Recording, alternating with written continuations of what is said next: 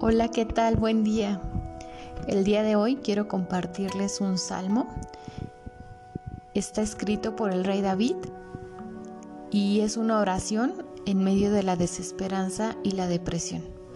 Este es el Salmo 143 y dice así.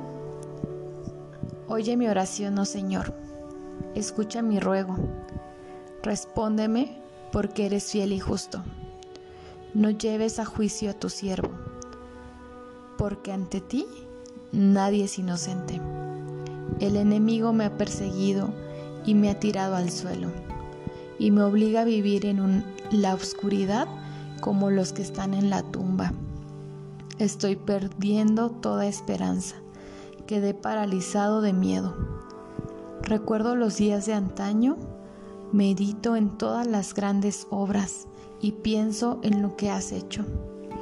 A ti levanto mis manos en oración. Tengo sed de ti como la tierra reseca tiene sed de lluvia. Ven pronto, Señor, y respóndeme, porque mi abatimiento se profundiza. No te apartes de mí o moriré. Hazme oír cada mañana acerca de tu amor inagotable, porque en ti confío. Muéstrame por dónde debo andar, porque a ti me entrego. Rescátame de mis enemigos, Señor. Corro a ti para que me escondas. Enséñame a hacer tu voluntad, porque tú eres mi Dios. Que tu buen espíritu me lleve hacia adelante con pasos firmes. Para gloria de tu nombre, oh Señor.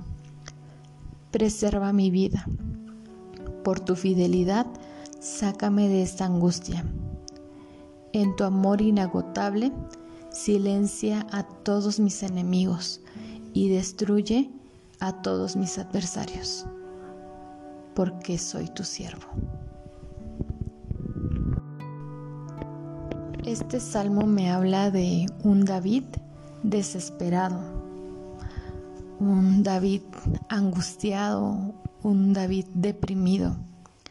Me llama la atención cuando dice que su enemigo lo ha perseguido, lo ha tirado al suelo y lo obliga a vivir en la oscuridad como los que están en la tumba. Si tú estás pasando por un tiempo de oscuridad y es una oscuridad tan profunda que sientas que estás como en una tumba, recuerda los días de antaño. Dios ha hecho grandes cosas desde el principio y las seguirá haciendo. Porque las circunstancias ahorita estén difíciles, no significa que será así para siempre.